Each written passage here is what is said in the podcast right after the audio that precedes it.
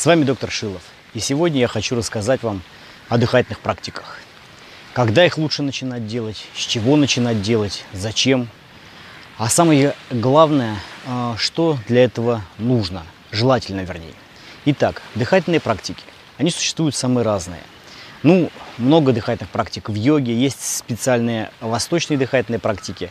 Но на самом деле есть очень простые упражнения, которые может освоить каждый и очень быстро. Об этом у меня будет отдельное видео. А сейчас я расскажу, где и как лучше это начинать и что для этого нужно. Ну, смотрите, дыхательными, дыхательными практиками можно заниматься практически везде. Но есть определенный ряд условий, вернее, определенный ряд моментов, соблюдение которых позволит вам осваивать эти практики намного лучше. Итак, значит, первое. Вы можете заниматься дыхательными практиками дома, это разумеется. Но на природе дыхательными практиками заниматься намного лучше. Если это, конечно, не город, в котором смог, дым и копоть. Очевидные вещи говорю, но тем не менее я должен их учесть, потому что если я этого не скажу, то кто-то напишет, а почему про это ничего не сказали. Итак, значит, это природа. Какая природа лучше? Лучше, разумеется, природа а, море, горы. Я сейчас объясню почему. Лес.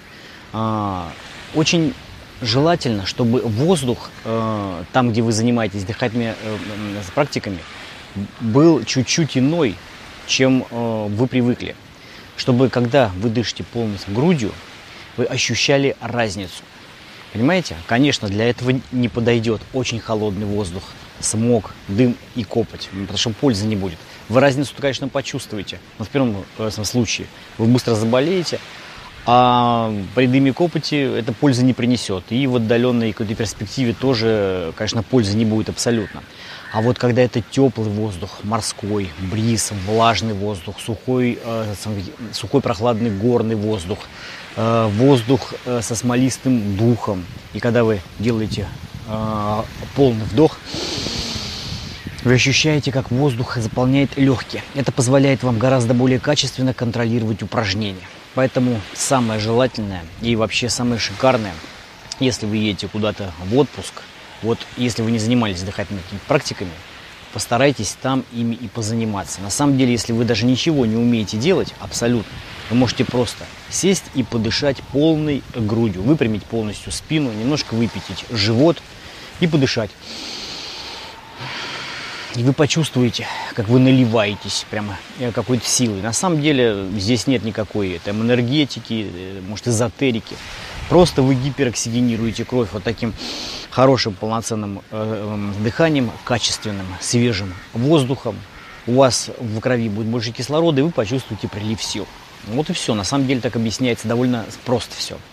О том, насколько полезно дыхание, это целая отдельная и большая тема, э, в которой э, значит, я расскажу о том, как оксигенация крови помогает вообще э, э, очищать организм. Вот. А сейчас я как раз хотел пояснить, почему именно, когда вы едете куда-то в отпуск, желательно этим всем заниматься.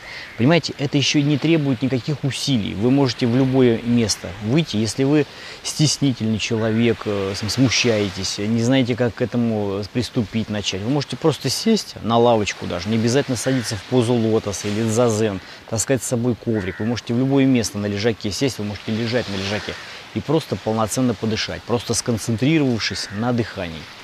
Вы разницу почувствуете тут же. Вот.